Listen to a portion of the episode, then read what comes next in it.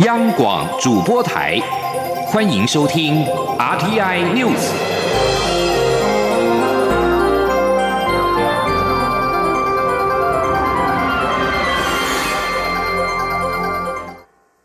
各位好，我是主播王玉伟，欢迎收听这节央广主播台提供给您的 RTI News。今天是二零二零年三月二十九号，新闻首先带你关注。第三批滞留在湖北武汉的台湾民众将在今明两天搭乘华航班机返台。中央流行疫情指挥中心。医疗应变组组长薛瑞元在二十八号表示，准备工作都已经就绪，若横生枝节，也会随时应应。他并且指出，这一次每班次将安排四名护理人员上机，在空桥上协助旅客着装以及准备各项防护。前天记者欧阳梦平的采访报道。将载运滞留中国湖北台胞返台的类包机预定于二十九号起航。中央流行疫情指挥中心医疗应变组组长薛瑞元二十八号在记者会中表示，准备工作都已经就绪。二十八号上午也再次重新推演，看是否有遗漏之处。如果横生枝节，会随时应应。薛瑞元指出，目前湖北已解封。滞留当地的台胞，只要能以点到点的方式到上海，就可以直接搭乘班机返台。这是我方预设的状况，也应该不会有太多问题。但如果台胞无法到上海，这会是第一个可能横生枝节的情况。第二，则是这次会在每班次各安排四名医护人员作为机组人员上机，抵达后不下机，而是在空桥上协助旅客进行防护。这方面也希望不要出现状况。他说。那我们安排这一次每个班次里面会有四名护理人员，那作为啊这个机组人员上飞机，他就不下机，而是在空调上面协助我们的旅客着装哈啊这一个做这些防护的动作。在上一次也曾经有说机组人员呃这这个医护人员哈或者整组的机组人员都必须要下机出境。上一次是用包机的方式，那这一次是正常航班，理论上是不会。呃，我们也希望不要说在这方面有什么样的肢解出来。中央流行疫情指挥中心指挥官陈时中也坦诚，变数仍然很多。他指出，湖北虽然开放持代表身体健康的绿色健康码便能进出，但有些地方仍不敢让他们进入，甚至引发冲突。陈时中说：“不是我们不放心，连他们自己人也不放心。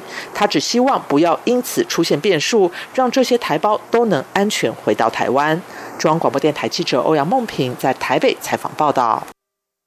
而对于中国武汉解封之后滞留当地的台湾民众该如何返台，行政院长苏贞昌二十八号表示，还是依照专家会议的结论，采取类包机的方式，确保返台旅客及台湾两千三百万人的安全。苏贞昌表示，中国方面似乎又动作不断，他认为关于滞留武汉同胞回国一事，应该多一点防疫，少一点政治会比较好。另外，外交部发言人欧江安在二十八号表示，驻秘鲁代表处正在安排第二架包机在台湾旅客离开秘鲁，将等包机顺利起飞之后会对外公布。日本外务大臣茂务敏充表示，受困秘鲁的一百一十名日本人可以搭乘台湾安排的包机离境。秘鲁目前境内累积。累积武汉肺炎确诊病例的数目有四百一十六起，死亡病例有七起。秘鲁自十六号零点起全国进入紧急状态十五天，并全面暂停陆海空及河运的国际旅客运输至三十一号，导致秘鲁境内的台湾旅客行程受阻。外交部发言人欧江安表示。驻秘鲁代表处正在安排第二架包机在我国籍旅客离开秘鲁，将会依照第一架包机的模式安排。而原本滞留秘鲁的一百三十二名台湾旅客当中，有三个旅行团及部分自由行游客，共计七十二人，日前自费搭机搭乘商业包机，在十九号晚间自首都返立马起飞，经美国迈阿密返台。日本外务大臣茂木敏充二十八号表示，目前滞留在秘鲁的日本观光客无法出境，待在旅馆等地。这些日本人可以在秘鲁当地时间二十八到二十九号之间搭乘日本旅行社所安排的包机，或者一同搭乘台湾所安排的包机离开秘鲁。而在国内疫情方面，中央流行疫情指挥中心二十八号公布，国内新增了十六例 COVID-19 武汉肺炎确诊病例，包括两例本土及十四例境外移入，累计确诊个案达到两百八十三例，三十人已经解除隔离。在新增的两起本土个案当中，第两百六十八例在一个月前就已经出现症状。病情反复，曾经多次就医，经医院裁剪通报，于二十八号确诊。卫生单位已经初步掌握接触者共一百零二人。指挥官陈时中坦言，此例比较复杂。而另外一例本土个案第两百六十九例，在一周前出现症状，平时的活动地点以职场和住家为主。卫生单位将进一步调查这两起个案的活动史及铺路史，以厘清感染源。交通部观光局二十八号表示，派驻在桃园机场旅客服务中心的一名员工确诊武汉肺炎，目前已经启动相关的防疫措施，与确诊个案一起工作的三名同事居家隔离，服务中心服务台全面消毒。另外，国内已经有两名空服员以及两名机师确诊，航空业危机重重。中央流行疫情指挥中心二十八号宣布，从四月一号起，空服员装备将比照医护人员，工作时必须穿戴护目镜及防水防护衣，通关时要走专用通道，在国外若没有特殊情况，也不能够外出。前天记者杨文军的采访报道。近期确诊案例多数是境外移入，机组人员的安全备受关注。中央流行疫情指挥中心二十八号的记者会上，特别邀请两位空服员展示最新的防护措施。机关署防疫医师苏家斌指出，指挥中心上午已提出国籍航空机组员执勤个人防护装备原则。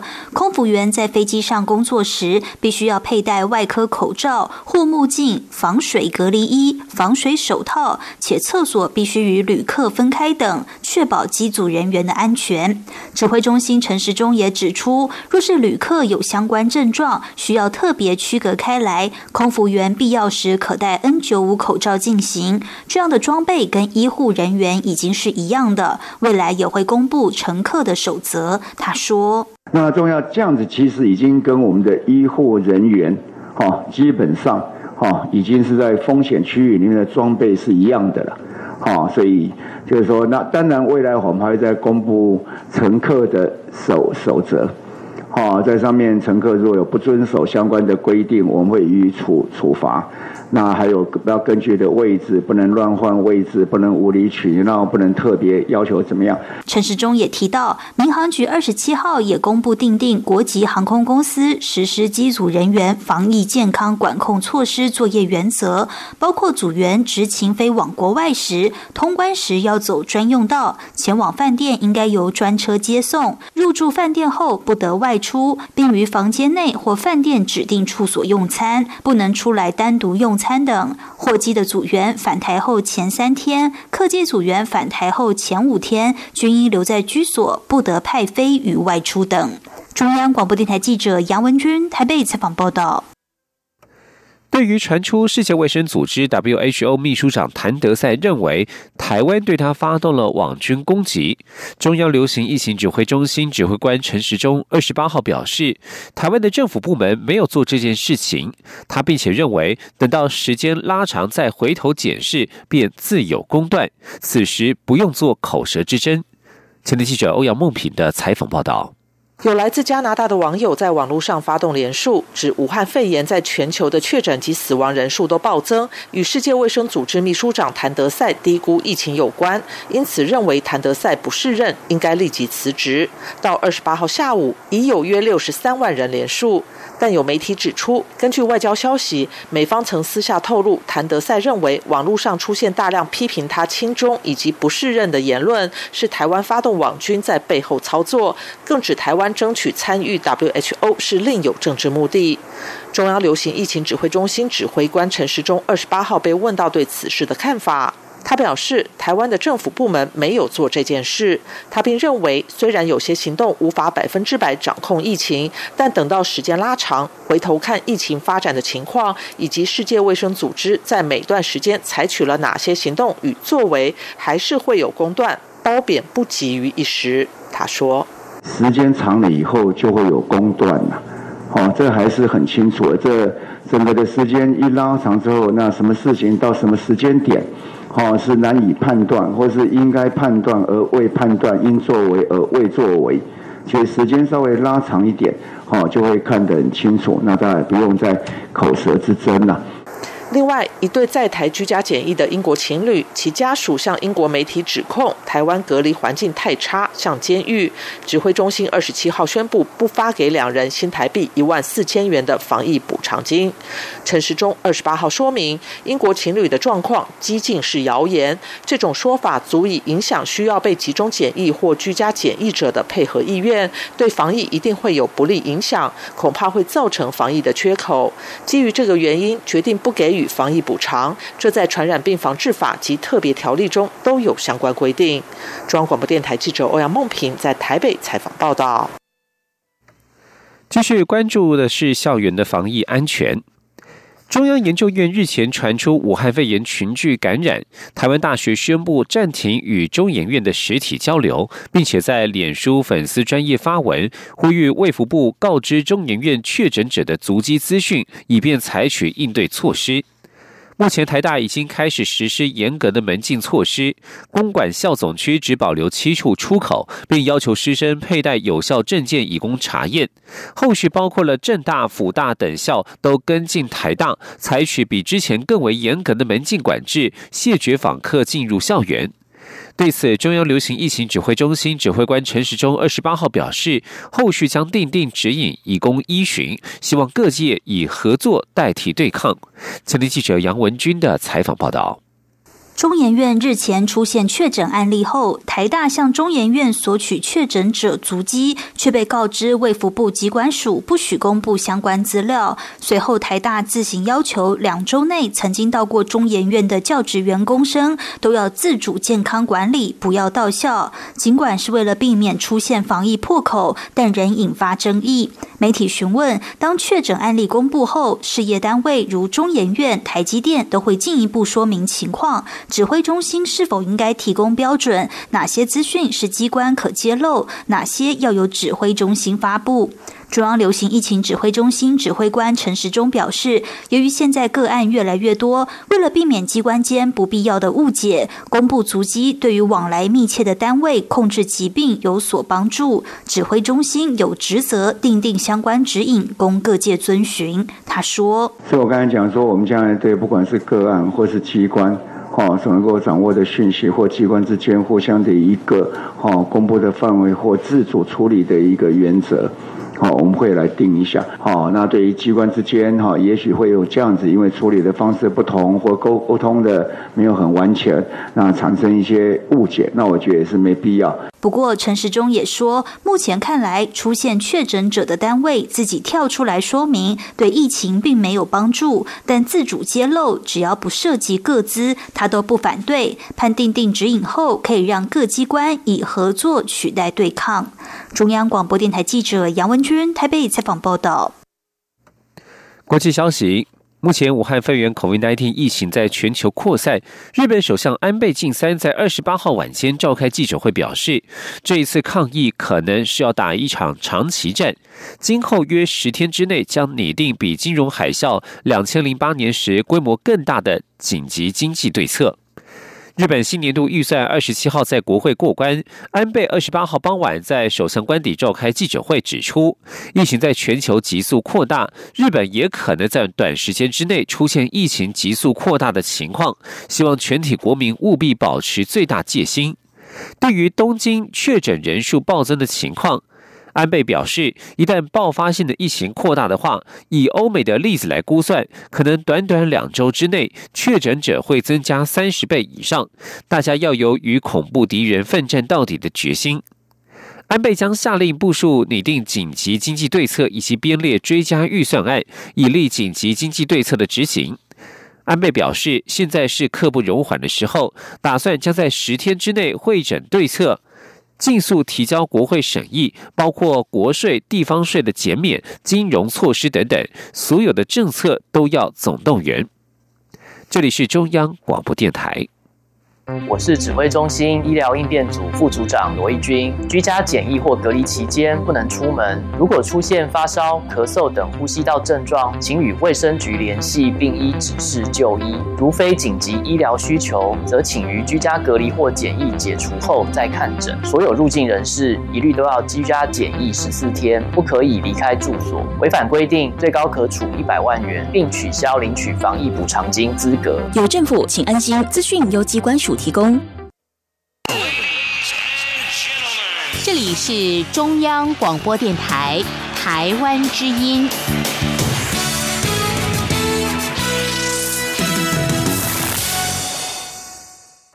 各位好，我是主播王玉伟，欢迎继续收听新闻，来关心国际间的疫情资讯。根据路透社的统计，全世界俗称感染武汉肺炎的 COVID-19 疫情的确诊病患，在二十八号已经超过了六十一万五千六百人，死亡病患总计两万八千三百一十六人。土耳其在二十八号通报新增一百一千七百零四起病例，有十六人不治，使得累计确诊病例来到了七千四百零二例。土耳其总统埃尔段在二十七号宣布限制城际移动，出省必须经由省长的许可。而在意大利，染疫不治的人数二十八号跃增了八百八十九人，也是疫情自二月二十一号爆发以来单日死亡的次高纪录，累计的死亡人数来到了一万零二十三人，突破一万大关，高居全球之冠。英国的死亡数字在二十八号新增了。二十八号新增了突破了一千人，来到了一千零一十九人，相较于二十七号的七百五十九人死亡，增加了两百六十例。两百六十人的死亡数字是英国爆发疫情以来的最高单日死亡人数，相较于二十七号增加了百分之三十四。而除了英国的首相强生、卫生大臣韩考克确诊，正在隔离当中。英格兰首席医疗官惠提也出现症状，正在自我隔离。主管苏格兰事务的英国国务大臣杰克二十八号也表示，因为出现症状而开始自我隔离。世界卫生组织秘书长谭德赛二十八号表示，世卫组织非洲地区的四十七个国家当中，有数十国境内累计确诊的病例。达到了两千六百五十例，感染之后不治的有四十九例。据将焦点转回到国内，关注国内的政坛动态。警政署长陈家清遭到内政部以伪造文书罪移送台北地检署侦办。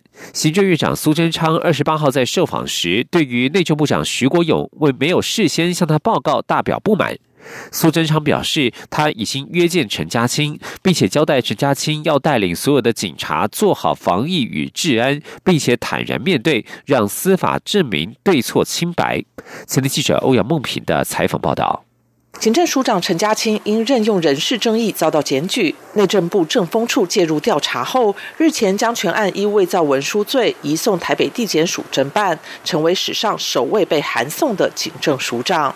行政院长苏贞昌二十八号视察台湾烟酒公司台中酒厂时受访，被问到此事，苏贞昌说自己心头很沉重，因为部长将署长移送法办是从来没有过的事，也是重大的事。对于内政部长。徐国勇没有事先向他报告，苏贞昌也极为不满。他说：“如果部长觉得署长不适任，应该来告诉我，也可以直接把他拉下来，也可以调整职务。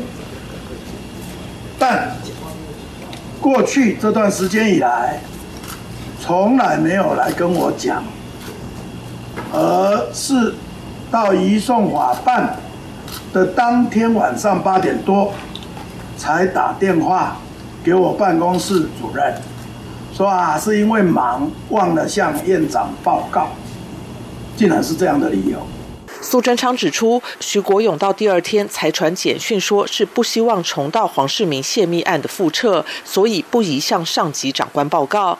他特别找了法律专业的政务委员罗秉成研究，认为依据政风人员所属廉政署的组织法明定，政风人员不是检察官，也不是司法警察官，所做的调查只是行政调查，不是刑事侦查，没有所谓侦查秘密不公开的问题。而内政部二十七号的声明又变成所谓正风一条边，这已经是第三次改口。苏贞昌表示，在疫情严峻的此时此刻，国人同胞一定看不懂为什么要这样乱，一定也不乐见这样乱。所以他在二十七号特地约见陈家清，交代他要坚守岗位，在疫情严峻的此时此刻，要带着七万多名警察人员做好防疫及治安。第二是要坦然面对，让司法程序证明清白对错。中央广播电台记者欧阳梦平采访报道。习实台湾行动协会在二十八号于新北市举办习实台湾关怀医护最前线活动，卫副部长陈时中、台北市长柯文哲以及新北市长侯友谊都一同出席。会后也亲自送便当给第一线的医护人员，希望在疫情紧绷的时刻能够凝聚正能量，支持第一线的防疫人员。柯文哲提到，现在在非洲、南美洲、东南亚、印度，目前没有很明显的案例。未来武汉肺炎 （COVID-19） 的疫情会可能会慢慢慢的扩散蔓延，研判武汉肺炎疫情还会拖很久。在台湾方面，未来一周将是最危险的时候。前天记者杨文军的采访报道。武汉肺炎疫情持续延烧，台北市长柯文哲二十八号受访时指出，非洲、南美洲、东南亚、印度目前没有很明显案例，现在是世界地球村时代，未来可能会慢慢扩散蔓延，研判疫情还会拖很久。台湾方面，未来一周将是最危险的时候。他说：“其实我在看你啊，未来一个礼拜还是最危险的时候，因为现在那 case 哈，二十二十二十。”如果如果这样压下去，就这第二波就过关了。我如果破口，我还是我还是还是可怕。我讲，所以所以，我一讲哈，被口水战哦，一个月要再来，我这我就抓一蛋，这一个月先过去，平安度过，被要要被挠再来挠了。柯文哲也说，现在疫情一直在变化，他与中央或地方都是每天在沟通，因为军机瞬息万变，不会久久开一次会，有问题都会电话沟通联络。到目前为止，台湾做得还好。对于警政署长陈家清遭内政部法办，侯友谊受访时则指出，他现在全心在做防疫，并未了解此事件。现在国家有难，一定要把最重大苦难、国民健康摆在第一位，其他事情。都不是他想去了解的。侯友谊也强调，防疫只有过，没有不及。下个阶段不管会不会发生，早知道就要早做，要赶快防守。中央广播电台记者杨文军台北采访报道。对于陈嘉欣遭移送案，苏贞昌指示两点：坚守岗位，用司法程序证明清白对错。陈嘉欣二十八号晚间受访，对此表示，他始终如一，会带领全国警察投入防疫工作，稳定治安始终没变。而目前的防疫重点就是要防止居家隔离以及居家检疫者违反规定，他会持续全力以赴。继续关心的是国际消息。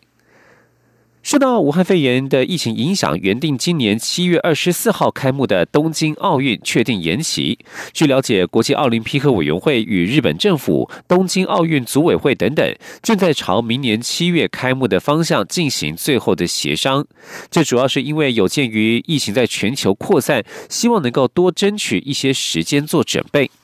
而武汉肺炎疫情在全球各地对人类生活造成了重大影响，而在疫情发源地的中国，民众的想法开始与过去有所不同。而这次事件同时也改变了外国人对中国的看法。请听以下的专题报道。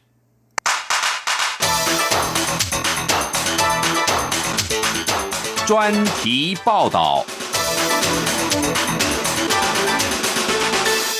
这场撼动世界的疫情被形容为“黑天鹅”，它挥动双翼，带走生命、健康和繁荣往来。但凡走过，必留痕迹。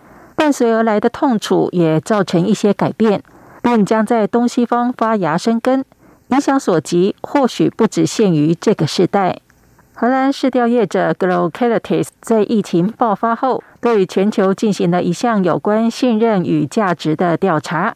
而在数千万人遭到封锁、生死两茫茫的中国，他们捕捉到人们在苦难中转变的心态。这项线上调查从疫情初始的一月二十三号，持续到全球相继沦陷的三月十三号。结果发现，中国人的心态因为病毒而改变。他们变得更重视礼仪秩序，对利己行为越发无法容忍，对教育的信任日益升高，而且更懂得去感谢那些做出贡献的人。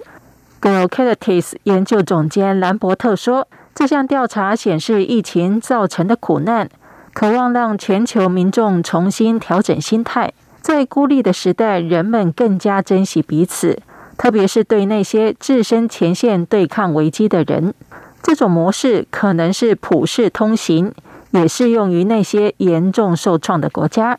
然而，就在疫情让中国人唱起感恩的心同时，一种伴随着美国总统川普坚称用词精准的中国病毒心态也油然而生。随着对新冠肺炎的恐惧和焦虑蔓延。在以西方为主的主要国家出现种族主义事件，《纽约客周刊》就曾刊登名为“冠状病毒的仇恨犯罪升高”专文。在中国肺炎一词被冠上种族主义的大帽子，而亚裔美国人传出处境堪忧，甚至有女性在纽约地铁遭到跟踪和殴打之后，川普二十三号终于缓和立场，说了句公道话。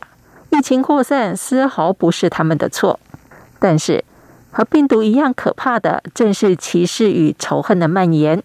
法国和澳洲小报曾经刊出“黄祸”“中国病毒之乱”等歧视性标题，《华尔街日报》一篇“中国是真正的东亚病夫”，更引发美中外交战的轩然大波，排华恐华的情绪发泄。随着疫情扩大全球，南韩和日本全成了重灾区后，升高成为一种亚洲人甚至是外来者的原罪。特别当有着一张黄面孔又戴着口罩的人出现街头，似乎成为众人愤怒的出口。许多华人只好避免落单，尽量结伴同行。土耳其大学生切里克巴什最近致函中国驻土耳其大使馆。要求中国政府承担隐秘疫情的责任，并作出赔偿。消息曝光后，许多学生也打算加入索赔行列。他的理由或许是很多人的心声：生活变得像被囚禁，社交关系疏离，学业被迫中断，房租要从哪里来？不只是这名坦诚快要抓狂的大学生，对源自中国武汉的疫情情绪激动。美国密苏里州共和党参议员霍利也怒轰中国，要为隐秘疫情导致全球浩劫赔偿各国。他们的心情也在全球许多地方获得回响。确实，就如同疫情何时才能落幕没有答案，这股不满与仇恨要如何抚平也难以回答。毕竟，就连中国境内也爆发歧视。湖北人、武汉人毫无理由的丢了工作，遭到驱赶，甚至光是提到这个省的名称，都似乎成为一种耻辱。中国光明日报就曾经提到，对疫情的恐惧日增，已经从对抗病毒演变成对抗湖北人。然而，疫情肆虐全球，只有共同应应才能够渡过难关。把病毒和某个群体挂钩，只会引发负面效果。一场死伤难以估计的恐怖瘟疫，究竟要在苦难中带给世人什么样的教训？恐怕只有时间能够回答。以上专题由吴宁康编撰播报，谢谢收听。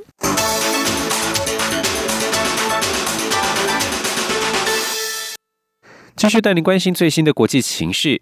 南韩联合通讯社韩联社引述合同参谋本部。报道，北韩在今天至少朝东海岸发射了一枚不明飞行物。报道指出，飞行物是朝日本海东海发射，但是军方尚未说明相关的细节。在全球致力于对抗 COVID-19 疫情之际，北韩自从三月份以来，已经是第四度进行类似的发射举动。前三次分别是在三月二号、九号及二十一号。其中在二十一号试射了两枚短程弹道飞弹之后，北韩官媒在隔一天报道，美国总统川普曾致函美国北韩领导人金正恩，提出加强关系的计划。但是报道中引述金正恩胞妹金宇镇立场强硬的说法，指两国要拓展关系，光靠川普与金正恩的私交并不够。以上。